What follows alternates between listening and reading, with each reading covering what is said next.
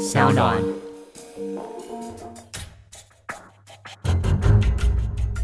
什么是真相？什么是正义？跟着台湾建士权威阿善师，重返那些离奇轰动的命案现场，请听阿善师的见识实录。各位的听众朋友们，大家好，欢迎收听今天的阿善师见识实录，我是子荣。在上一集的节目当中，有跟大家提到，我们正在准备一个全新的企划案，所以呢，在未来的这一个月当中，阿善师将会投入新的企划录音，所以呢，暂时不会跟大家见面。不过呢，因为呢，大家常常在 Apple Podcast 上面呢，给我们非常多热情的回馈，还有留言，那我们的节目收听率的表现呢，也非常的好哦，真的是谢谢大家。所以呢，我们在这个月当中。不止哦，会持续每个礼拜更新，更起来了特别来宾呢。今天请到的是谁呢？他就是在 PTT 的 Marvel 版上面的红人，就是呢殡仪馆的接体师大师兄。我们欢迎大师兄，大师兄你好。大家好，我是大师兄。其实如果大家平常有在 PTT 上面哦来看到这些的文章的话，其实您这的连载非常的多哎。对啊，因为那个时候嗯。比较有感觉，就常常会回想起之前做过的事，然后就把它可能一集一集的这样写记录下来，这样。嗯，不过我自己很好奇，为什么要叫做大师兄？因为我一直会有那个少林足球的感觉。那个时候，其实我这个。外号就昵称，他是我大学的时候取的。哦，我大学很爱出去外面跟人家打牌。有个港片就是有一个断水流大师兄嘛，然后我是很爱过水，所以我就自己取名字叫做过水流大师兄。嗯，对，然后就误打误撞之后。可能发表文章的时候也没有把那个昵称改变，然后后来就网友直接就叫我大师兄，就变成了 Marvel 版上面的一个传奇了。很多的这些故事，我，其实在上面一篇一篇可以看到了非常多，可能我们一般人不会经历到这些故事。像是大师兄本身呢是在殡仪馆担任接体师，但是其实我第一次看到接体师的时候，其实很好奇工作的项目内容大概流程是什么呢？其实我们那个时候一开始也没有特别说着。谁是接体员，谁是干嘛的？那接体人有那时候是我自己就是创造出来，就是觉得说不要让大家知道，其实我在殡仪馆做什么，算是有一种隐藏身份的一个名词。那我其实真正在殡仪馆做的是冰库管理员，呃，一些业者把遗体送进来，然后冰存，或是有限定的时间家属来探视遗体的时候，我们可以把他带到那个遗体前面拉出来给让他探视。那有时候就是警察会接到一些像是无名尸，或是凶案，或是临时找不到家属，或是游民，那这个时候就会打电话到我们殡仪馆。基本上这些案件是社会不愿意处理的，对，因为找不到家属，其实讲难听点，没赚头啊。嗯，没赚头就是国家去处理嘛，所以那时候我们就会出动。所以我们接体的机会不见得每天都有，也不见得。非常长，但是社会上一些比较角落的，基本上都是我们去接运的。对，这样听起来好像都会是出勤一些比较困难，或者是没有人愿意接手的工作。哎，对啊，就是我们常常都在讲，好康的轮不到我们，就是 一些比较硬的才会轮到我们。那其实现在也有人有一些观念，就是说他们其实一开始不愿意接洽葬仪社，嗯，可能他是有家属，也是有点经济能力，可是他第一个想到的是说，公家能不能帮他们？对对，做做一些接运或者服务之类的。最近以来，我们有发现，其实有枷锁的人其实越来越多了。对，不像以前说就只接无名尸或是一些意外的。对，近代可能大环境不好，大家有有另外的打算这样。有另外的打算，而且其实我觉得像是。殡仪馆当中，或者是殡葬业者，其实很多都是有一点点美感的，就是你看多了，或者是哎知道了多了，你就知道哪一些的状况要怎么处理。其实这个也算是一个经验的交流，哎。对啊，就是我们很不喜欢跑现场，就是说现场永远在电话之中，我们不知道那是对什么这样这么一回事。那其实很多警察，我不是说警察不好，只是我们看到有些警察，就是他有时候报案听到说有遗体，其实他不太敢往前看的太仔细。他只是远远的说：“哎，这个好像有点腐败。”然后打电话来我们宾馆说：“哎，我们这边有具遗体，可能稍微腐败。”嗯，但是我们一去之后把它翻身，那很多蛆都跑出来，才知道那不是一点点腐败，那是起码一个一个礼拜或两个礼拜这样子。那所以我们每次跑现场，他跟我们描述的，可能有时候跟我讲说在山上、在桥下、在海里，我们就只是一个大概对，大概有一个简单的想法，说，哎，那等我们出去大概要准备什么，然后要怎么接运这样。可是不到现场，我们永远都不知道那地方是怎么样的。可是这样听起来，其实我会对于就是警察或者是现场监视人员，还有我们比如说殡仪馆的同仁，他们的权责到底要如何区分呢？哦，一开始有个最衰的叫发现者，对他这个人一定是非常衰的一个人。对呀，好可反正怜。他发现了之后就会报警，嗯，那报警之后，警察就会到现场，那到现场之后，他就会打电话到我们殡仪馆，然后再打另外一通电话到监视组，嗯，那这时候看监视组的人先到的话，他就要等我们过去，嗯嗯我刚入行的时候，我学长是跟我说。以前香艳都是属于监视组的事情，对就是翻身什么都是监视组的事。那是因为现在越来越多殡葬业者把监视组养的不错，嗯，就是一过去就说，哎、长官我把你翻或怎么样之类的。哦那可能见有些见识人员不一定说全部啦，至少我那一些见识人员都觉得说，哎、好像我们帮忙翻是一件蛮理所当然的事情。那我们有时候也是觉得说，其实没差就帮忙一下，对对啊，既然都做这份工作，大家就有一种做功德的心态。对啊，所以就变成说，我们现在就是出去的时候，只要监视组人员等我们，就会到现场来帮忙翻身。一开始就是说看一下身上有没有证件，对，对，皮包里面有没有证件，或者说看一下他身上有没有外伤什么样。那最基本的就是会把衣服就是脱几件下来，让警察知道说身上有没有其他的外伤或怎么样，这样才能知道说他到底是意外死或是刑案这样子。那我们现在已经很少遇到检察官跟法医会到现场相验。哦，是比较少了，对对，，检察官跟法医会到现场相验，通常都是比较大的案件，比比如说刑案，或是说那种很大的那种火车意外或游览车意外，那种他们才会到现场验。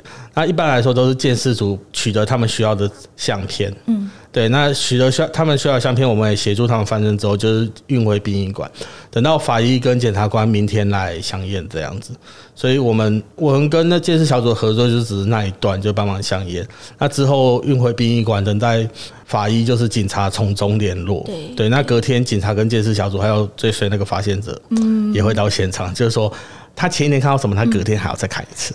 哇，我真心觉得发现者也是做功德啦，只能这么说。毕竟他是第一个发现，所以他要大概还原一下现场的状况，嗯或者是他要描述一下，哎、比如说天色如何啊，哎。温度，那可能一定要在他们胆战心惊之余，要先想起来这件事情、哎对对啊，我觉得这是一件很不简单的工作。啊其实呢，在殡仪馆或者是接体员呢，其实要碰触到的面相还真的不少。像刚才大师兄有说到了装备，那嗯大概一般出去要带什么东西呢？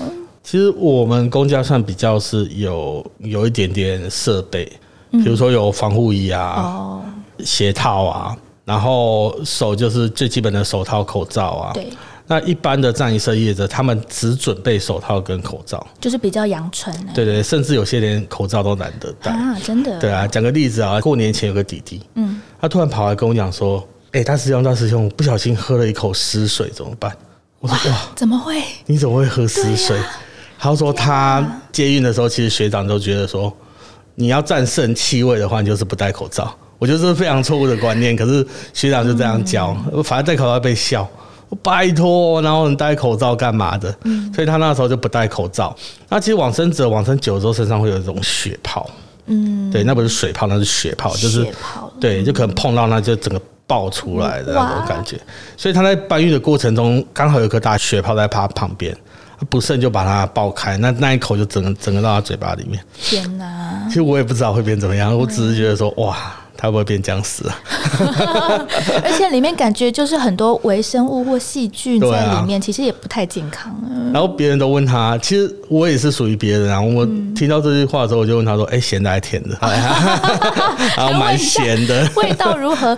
对啊也是啦。对啊，每个人都。后来我才发现，蛮多人都有被报道的经验。嗯，我就觉得哇，这做殡葬的，有时候自己没有保护好自己，真的是对自己有可能长期以来是一种职业伤害。对耶，对啊这倒是，而且你完全不知道会发生后续什么事情。对啊对啊，在那个当对，下，那其实我们知道遗体的第一瞬间，我们连他有什么病，或者是说哦对他本身的本身是对都不知道。嗯然后其实那边的防疫观念很差，我们最近有人戴口罩，就是因为现在有的武汉病毒嘛，啊所以大家就会选择戴口罩。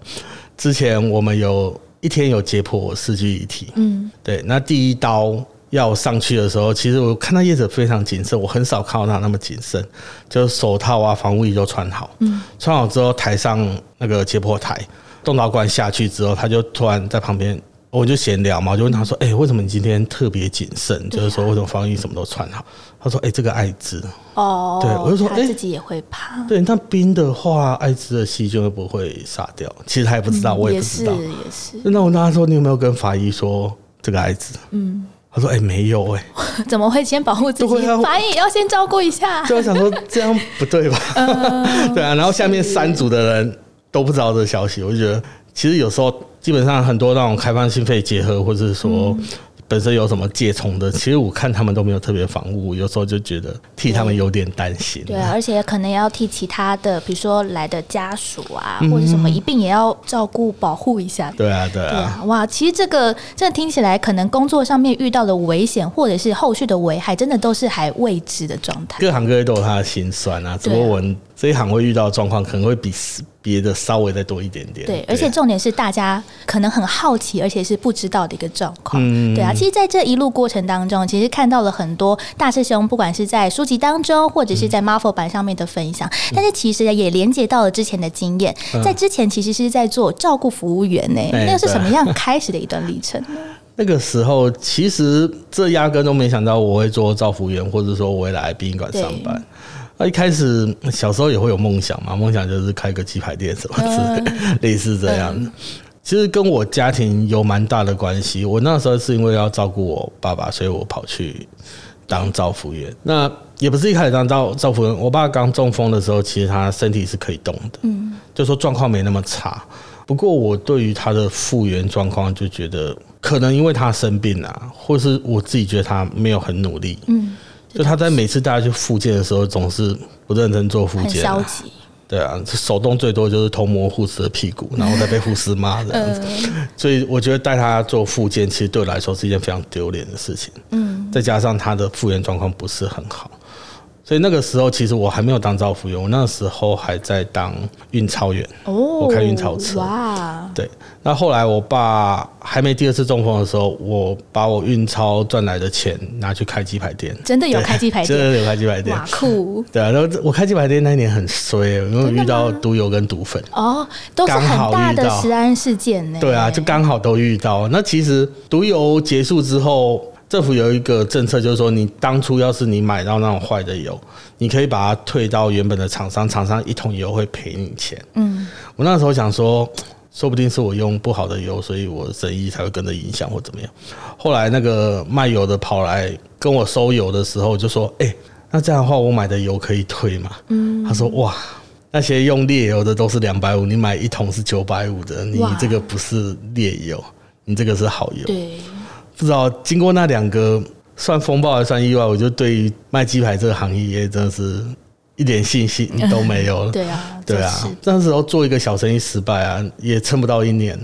对啊，失败之后，我爸刚好二次中风，家里有人生大病，我觉得啦，要么就是大家有能力请一个看护，要么就是其中一个人需要放弃他的工作，对来照顾他。那我想一想，其实我两个妹妹为我们家牺牲算是蛮多的，他们连大学都没有上。嗯，是，就是高中毕业之后就出社会了。那我妈妈也不可能让她放弃工作来照顾我爸嘛。我想想，那不然就我好了。对啊，所以我那时候就去医院，我先去职训局学了那个。选了看护的课程，就缴学费，然后学看护课程，然后会得到一张看护的职业证照嘛。那就用这职业证照去医院面试，所以我就在医院当照服员，算是我如果今天上夜班的话，早上就是照顾我爸，对，那我今天上日班的话，就晚上照顾我爸跟我妈这样轮流，我妈我妹这样轮流这样。但是这是很体力活诶，其实，因为其实要像是翻身啊，嗯或者是有时候要把它从轮椅搬到床上，其实这个都是蛮有巧劲的，其实是需要训练的耶。对啊，可是那时候比较轻松，就是说他已经没办法用轮椅，嗯，就是也是，有点可怜。可是我真的觉得，像我那那时候当照服员，我学长学姐就常常跟我说，其实不会下床的最简单，嗯重病的反而对啊，反而比较好照顾。那会跟你 argue，会跟你对话，那其实是比较难照顾的。对啊，尤其是有些像是失智的长辈，嗯他们有时候还会跑到别的地方找不到，那应该就是这个中心的一个非常大的事件了。对啊，之前有个差点越狱成功，啊，真的吗？对啊，他就他是假装他的家属推他出门，他是偷偷的跟某两个家属的后面，哦，就推着轮椅，假装是我们一起的。对对对对，出去。然后那时候可能护理师他也没注意到，嗯，只不过我们后来在喂饭的时候，突然发现，哎、这阿贝怎么不见了？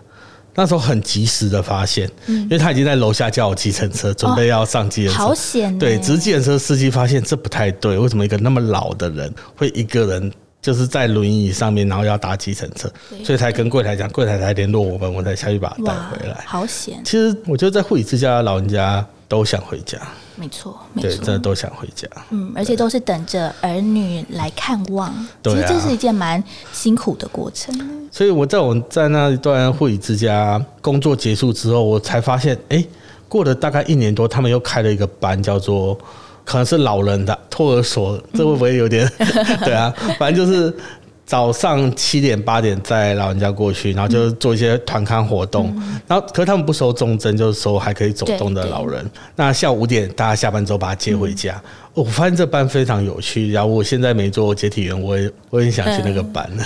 日照中心了，嘿对对对对蛮多叫日照照中心对啊就是让大家可以互相交流啊，或者是共餐一起吃饭，其实我觉得也还蛮不错的。就交朋友的地方。对啊，其实我觉得在这段的过程经验也还蛮重要，因为其实，在照顾服务还有很多的技巧。当然，其实，在那个过程当中，是看着很多的大哥大姐们，他们可能渐渐衰老的一个过程。嗯，刚开始会不会有点不忍心？毕竟自己爸爸也是这样子一个状况，然后还要服务一个人，可能要应对十个或者是十几个的这样子大哥大姐们，会不会觉得有点难负荷？我还是觉得耐心比较重要。那其实我本身是一个没什么耐心的人，啊，真的吗？我在做照顾员之前，我真的没什么耐心。我妈都常常骂我说，就是没什么耐心。可是有时候为了工作啊，其实那时候说造福人薪水不是很好，可是至少比我在便利商店啊卖鸡排啊那些还来得好。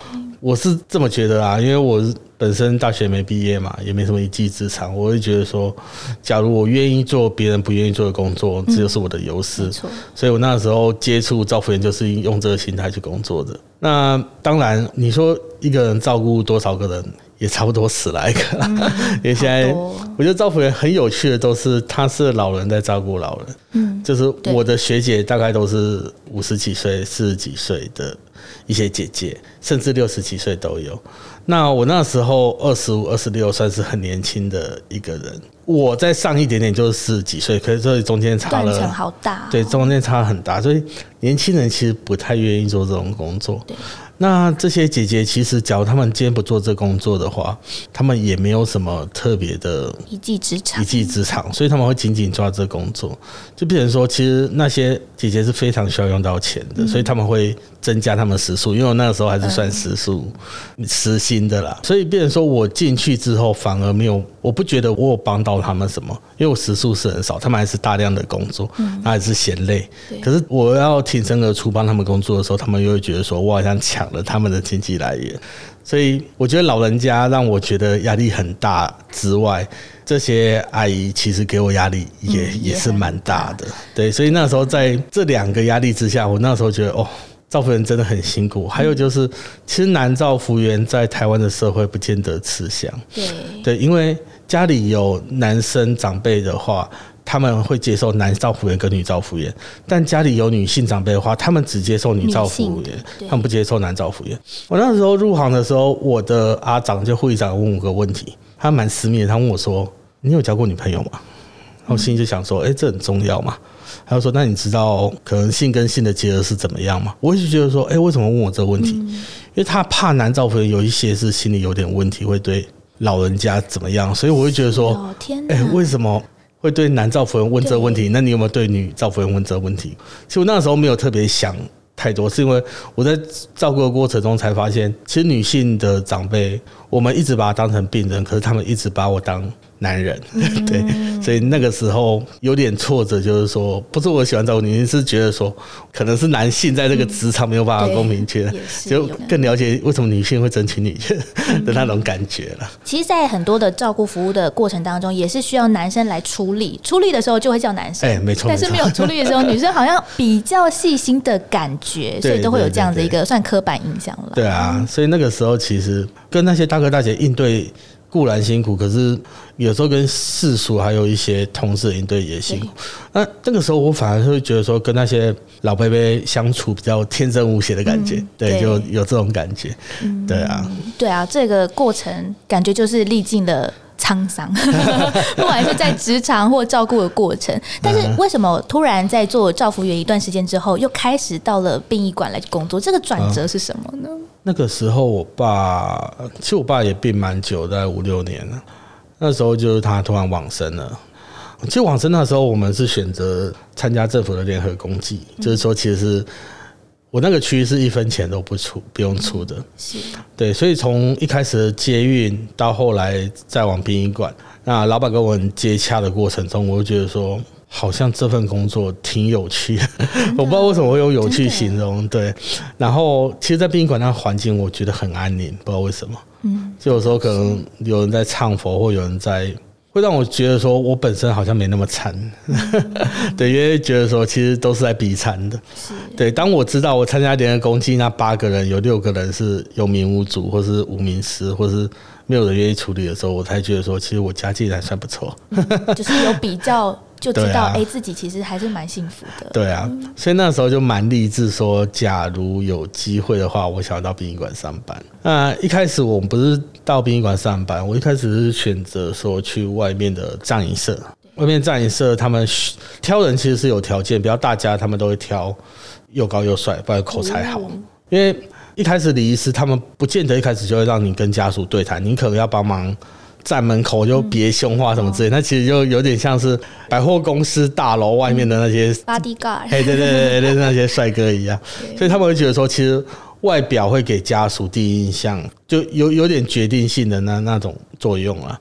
那当然，我我真的是没办法，因为他们觉得说我比较没办法。然后我那时候其实也不太会讲话，蛮内向的一个人。后来就算了。那有一天。突然看到宾馆有个职缺，对，他是冰库夜班的管理员，所以我那时候就投履历。那其实我那个时候是没有被选到，是我前面有一个人被选到，他大概做不到一个礼拜吧，说他家里有小朋友会怕这个，真的哦，对啊，所以他也是有点机会，但是做到他会有点机会，因为宾馆夜班就是一个人，嗯，对，那你一个人要在这么大的区域。因为我们宾馆夜班他是不出勤的，他只别人送进来你就把他别到冰柜去，就办一些手续，别个手环干嘛？可是有时候一个人在这种环境下，其实压力会挺大的，他就没有办法承受。那时候我就顺势进了殡仪馆。不过这样听起来有一个决定性的重点，就是家人同不同意支不支持？那你自己呢？我自己其实还还蛮诡异的。其实我那时候当不管当造福员还是殡仪馆，我家人都算很支持。嗯，很棒。对，可能是我觉得啦，他们应该知道，我也不太知道自己想做什么。嗯，那有一种我想做的工作，其实他们都还蛮支持我的。嗯，我觉得这样就是还蛮好的，就是自己想要去挑战的事情，家人会去支持。对啊，毕竟这是一个，不管是在之前做照服员，或者是到了殡仪馆，其实都是一般的，尤其是年轻人比较不会去参与到的选项。这个故事哦，在大师兄所出的两本书籍当中，真的有还蛮多的描述。那因为我看了之后，尤其是我又在半夜看，其实不是可怕，是真的会让你觉得很心碎。原来死亡就是这么一回事嘛。然后看到了很多。可能人性上面的互动，你就会觉得说，真的希望自己在过世之后不要遇到这样子一个困难。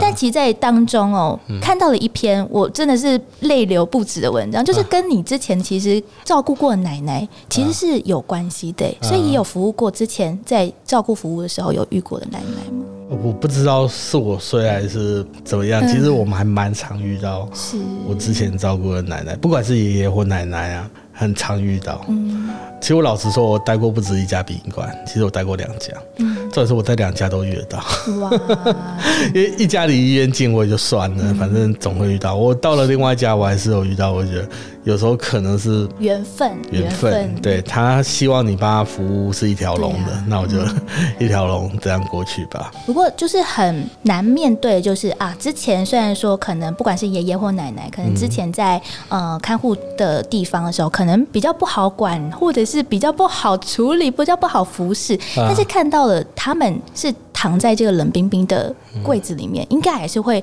想起很多当时跟他的冲突啊，或者一些感动的故事吧。对啊，其实蛮多会让我觉得很难过的故事啊。之前有一个农民北北，其实我对他印象非常差，嗯，因为他一只脚不方便，是可能是打仗受伤的。我记得他家属说是打仗受伤，那他只有一个外甥女而已，所以他在护理之家的时候，他是一个非常凶悍的存在。嗯，因为他就会对人家 对对对对，颐指气使，然后其实他脾气很倔，你只要不顺他的意，他就会狂屌你的那种。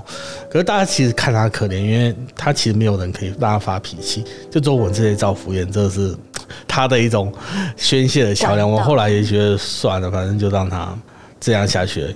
那大家那个时候都知道说，他那个外甥女还有在帮他付看护这笔钱，所以对他也不太担心，就觉得说他反正就在这边不是孤独啊，就是可能到老死就是这个样子，或者是在他的认知中骂人也是一件快乐的事情吧。嗯有可能对啊，可是呢，他每天要做的一些事情，那直到我到殡仪馆后，有一天我接到荣荣福处载具遗体来，那时候我看脚，我就觉得说不定是他的，因为他脚非常好认。那我在慢慢往上拉的时候，我一开始不太确定是他，是因为他那时候是一具腐尸，腐尸就可能在家里一个礼拜或是十来天。那时候我觉得说，为什么他会到这个下场？我就问接运的那些弟弟说。这不可能是护理之家接的吧？他不是啊，这在家，在家很久没人发现了。我说怎么会在家没有很久没人发现？因为他就说，就是他外甥女后来付不出那些钱，就把他接回家里，也比较少回来看他。嗯，就觉得说他其实是脚不方便，他也是可以自理，然后也是突然跌倒，嗯，然后倒在那边，没有人去去发现就是这样，可能饿死或摔死，其实也不知道，因为那时候还没香烟嘛，所以我们也不知道说为什么他会这样，这样往生的。那后来法医来相验之后，看一看就觉得说他应该是心因性猝死，就是问家属说你还有没有什么疑虑，或者是说要解剖之类的。其实家属根本不想理，就说没关系没关系，我们没有什么意这样见，就好了这样就好，就让他很快的出殡掉就好。其实那时候就回想起以前跟他的一些互动，就觉得很难过啊，真的难过。那时候那个农夫处的弟弟说，也、没有人帮他捧到，哎，就他那个外甥女也不行。我说那不然我来捧好了，反正哇，大家相相认一场嘛，对啊，算是帮个忙，我也是觉得都很 OK 啦。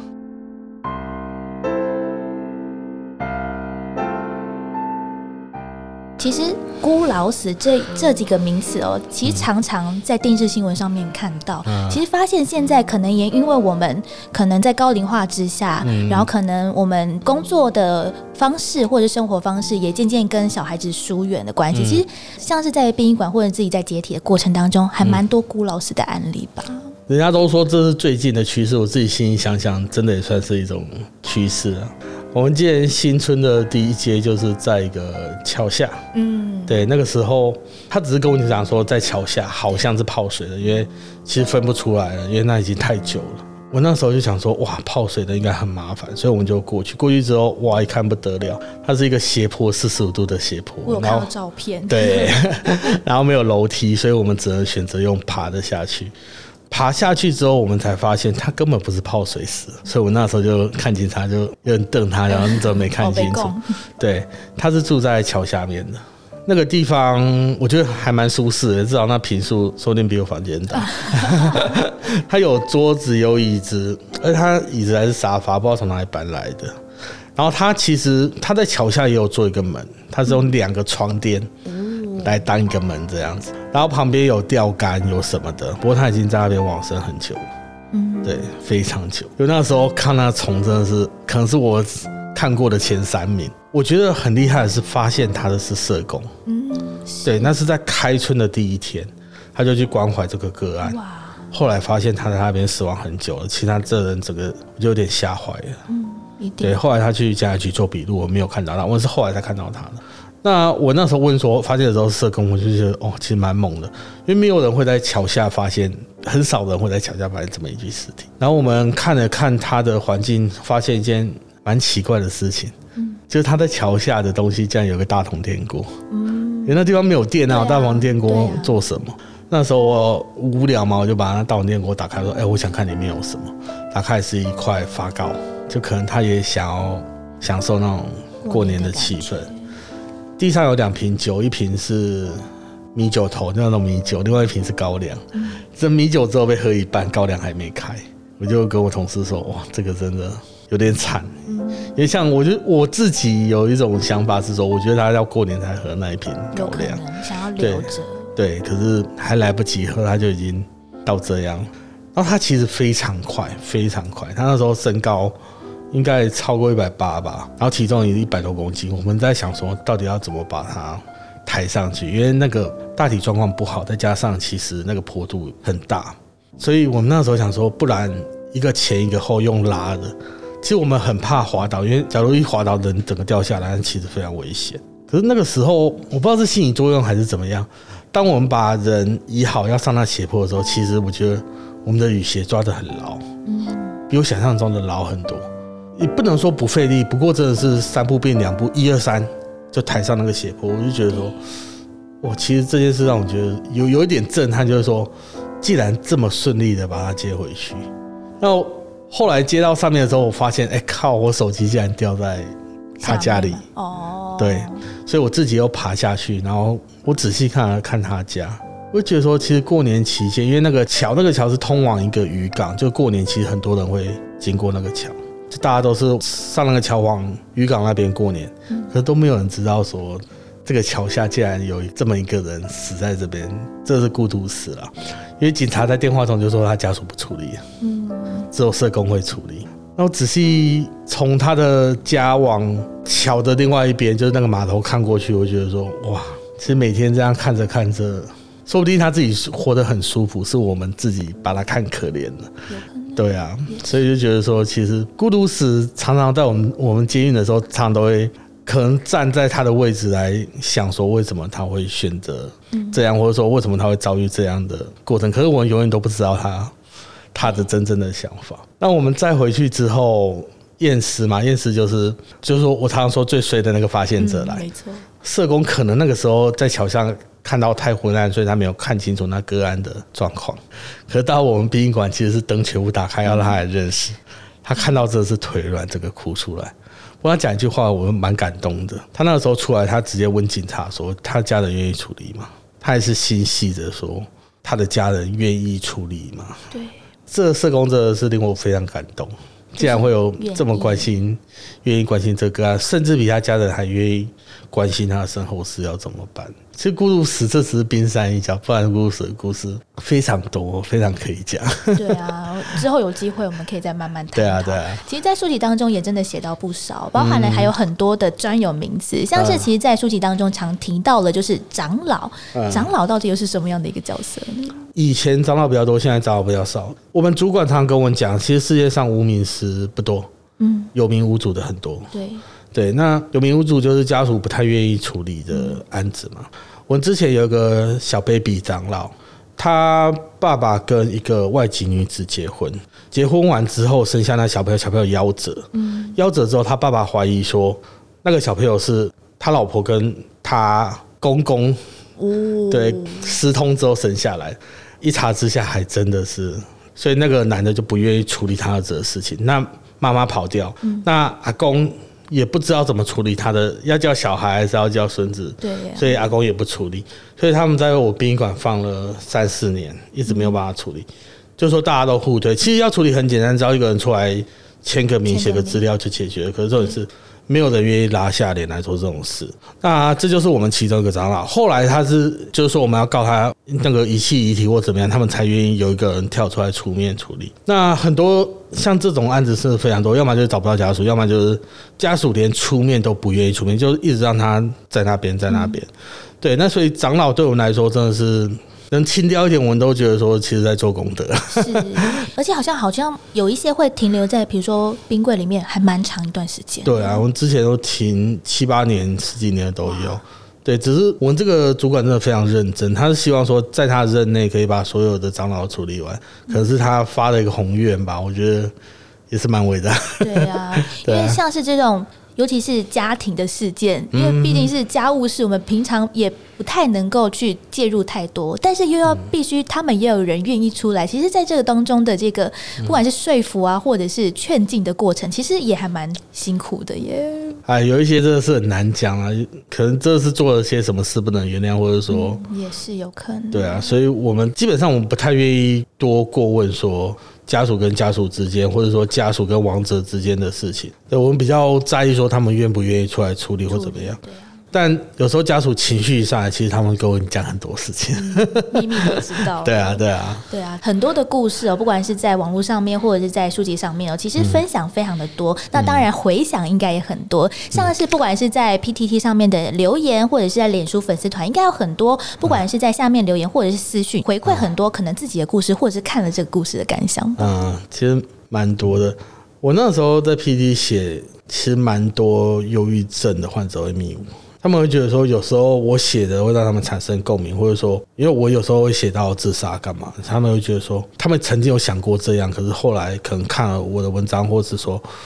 我会把后续的事情写出来，可能父母怎么样怎么样，他们会有止步或干嘛，他们会跟我分享一下这些经验。我是觉得说，我自己没有受过什么专业的教育，可是我也不知道怎么样跟他们谈是一件好事情。因为忧郁症患者，我真的觉得有时候的没有办法跟他们谈些太多。那当然有一些读者也是曾经在他们很无助的时候密过我几次，可是后来我要密他的时候，就没了音讯，我也不知道他怎么了。那时候会让我觉得很难过，就是为什么曾经跟我那么好聊的人，突然一瞬间不见了。对，那我也不知道他们发生什么事或者怎么样。所以对于读者哦，我就希望说能够分享一些快乐的事会比较好一点。那我常常跟跟别人说，哎，为什么像小生啊就一样？是一个写书的那个嘛，或者像小生，就是很多女性，然后都会分享一些很浪漫的故事，怎样？就我好像，我好想希望像他一样。然后同朋友都跟我讲说，你是大师兄，你写的就是这些故事，所以跟你分享的都是这么一些回事。我想想说，也对啊，只不过有时候觉得，其实当大师兄是一件蛮累的事情。对，毕竟有些 情绪自己也要再度消化。对啊，我之前我那时候去第一次出国去日本玩。